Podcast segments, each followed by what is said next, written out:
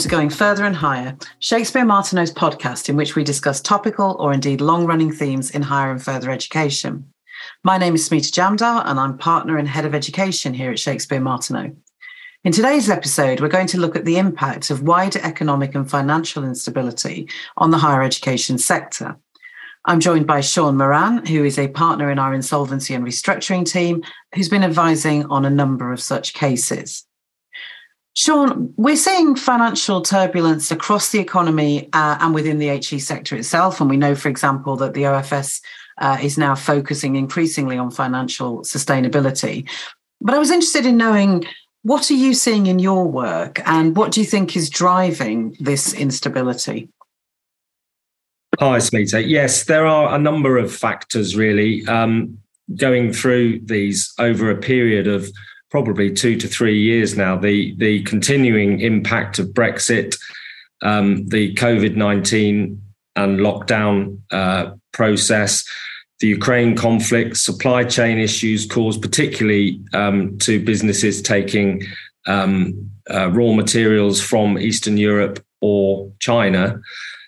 Now, more recently, increased costs for utility supplies and inflation in the um, in in the British economy, um, leading to a recession. And I think some or all of these issues have created something of a perfect storm, leading to an increased number of business failures. And I think what's stands out to me from that is is. as you say, the sheer breadth of issues that the economy has had to grapple with over over recent years. But I think, in particular, as well, we've sort of almost forgotten, haven't we, just how traumatic in some ways the, the, the pandemic was for for businesses and uh, whether whether you think there are any sort of hangovers from that really that are still affecting business. Oh, most most certainly, Smita. I mean, I think um, we, we should remember that the government acted commendably quickly in relation to offering support to um, businesses and they had a piece of legislation without going into too much detail, the Corporate Insolvency and Insolvency and Governance Act 2020, which gave relief to struggling businesses and uh, prevented um, creditors, including HMRC, presenting winding up or bankruptcy petitions. But most of that protection has now been withdrawn, and businesses are facing creditor action um, and that that is causing an increased uh, increased pressure on on businesses generally. And in terms of the higher education sector, um, again, it feels like a, a, a, throwback to a dim and distant past. But th- there was a temporary HE restructuring regime, wasn't there? But, but obviously that was then withdrawn. So is it worth just briefly reminding ourselves what that was and why it was ultimately withdrawn? Yes, um, yeah. We, the, the the government brought in as as part of the overall support package to to businesses and, and organisations a temporary um, higher education restructuring regime where the government could make loans to struggling providers. Um, it was never, though, a full um, administration package in in the way that um, we see in other um, parts of the sector. And it has now been withdrawn um, as we've come out of the, um, the, the, main effects of the pandemic. Um, so, where does that leave any HE providers that are now potentially facing financial difficulties?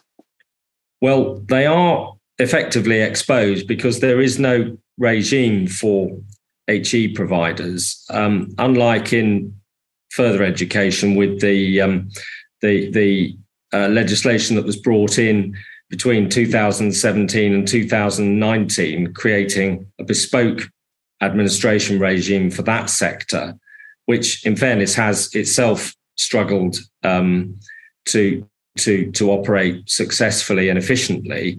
There are no similar provisions for HE providers. Um, so where other uh, businesses outside the sector have various options available to them, including liquidation, administration, or company voluntary arrangements to pick three of the, the main insolvency routes. Those don't exist in the HE sector um, because of the nature in which um, uh, HE providers have been formed, the usual routes are in the main not available, and um, you would only have compulsory winding up or on occasions the appointment of a receiver where that uh, where a lender holds a charge over property assets right okay so if an HE provider is in that position, what sort of things should they be concerned about, given that there isn't necessarily as straightforward a route to winding up and administration?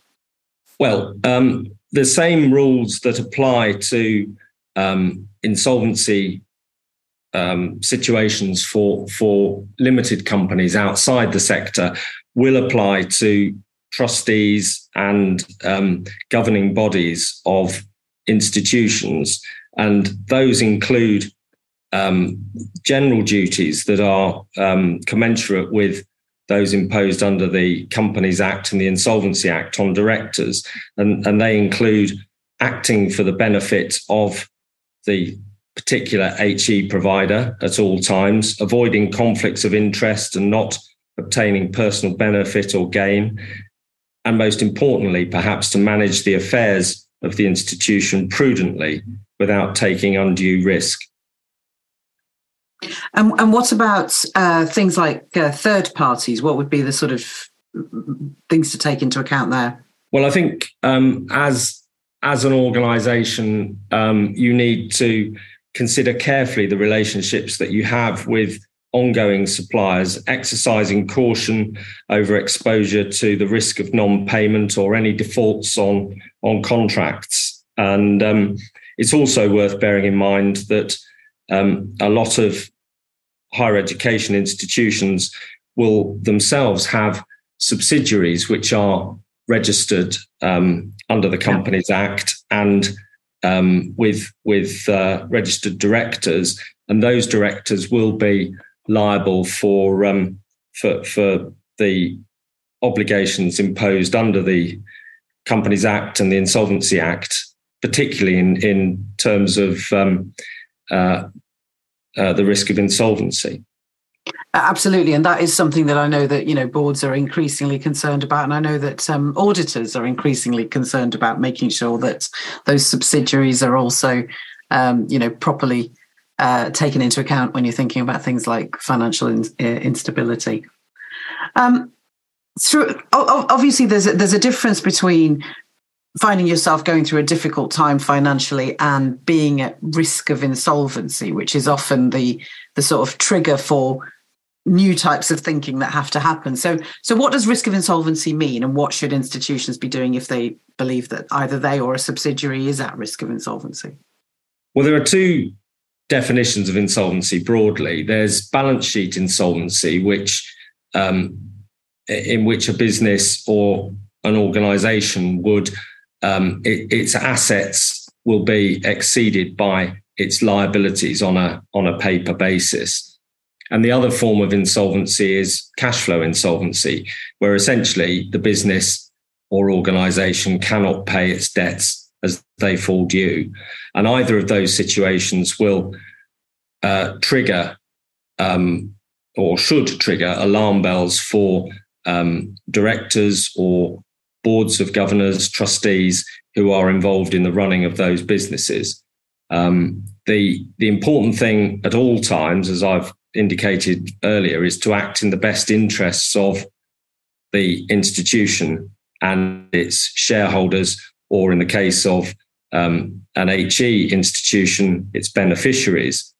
But there are certain circumstances in which that duty changes, and what's called a creditor duty arises.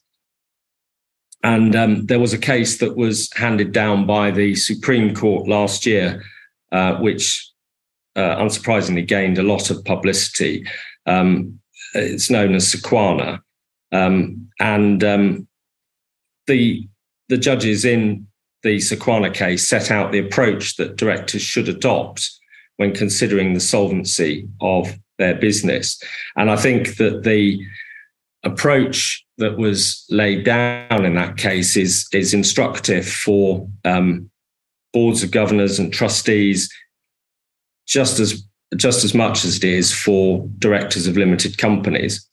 And that looks at um, the, the, the risk of insolvency. So where you have a business or an organization where it is solvent or insolvency may be a real risk or probable, the directors still have the duty to promote the success of the organization for the benefit of its members. But if but that that duty changes and where insolvency is imminent or if the organization is cash flow or balance sheet insolvent or if an insolvency process is probable then you have to also have regard to the creditor's interest and then the most serious situation is if there is no prospect of avoiding an insolvent liquidation. And in those circumstances, the interests of the creditors become paramount. I think what I really liked about this judgment was that it actually provides some a, quite a, a practical way for boards to think about that journey. Because obviously you are being pulled in different directions very often, but it's quite useful to see it as clearly set out that these are the considerations you have at each of the different different stages. So I thought that was a really helpful um, clarification by the Supreme Court. Um, but in terms of practically, what why why is that journey important? What does it actually mean for for uh, institutions? Well, there are probably two important things. Uh, as as I've said, um, for institutions and and people who run institutions, the the important thing is to keep a very careful eye on the solvency of that institution at any particular time. But but there are two specific reasons for that, and and those go to the risk of personal liability. Yeah. And personal liability might arise in an insolvency situation where um, the directors or um, uh, governors, trustees have carried out certain transactions or effected certain transactions for the organization, which could be challenged or set aside by a liquidator or a um, or an administrator appointed to that organization. So you have to be very careful where you're dealing with um, suppliers, for example, who may be subject to insolvency in carrying out any transactions with those suppliers. And also, you have to be aware of your own organization in terms of um, transactions that are being carried out. And in relation to the latter, the real risk is if you continue to operate, um, uh, whether it's an HE provider or any other business, where that that organization is insolvent or at risk of insolvency, then, as um, Sequana says, the creditor's interests are paramount, and you really have to um, take advice in relation to uh, ceasing to trade, ceasing to operate, and looking at available options. The risk, if you don't, is personal liability potentially for the increased debts that the business or organization will uh, will incur in that period of um, insolvency. Okay, to to sort of bring matters to a close, then, Sean, I'm going to ask you to give your top five things that a board should be doing if there is an insolvency situation. What are the things that they should be doing? Well, I think from the outset, um, it's incumbent on any board to keep a close review on the financial position of the organization at all times, but particularly where there is risk of insolvency or risk of creditor insolvency that could lead to um, uh, some some form of contagion.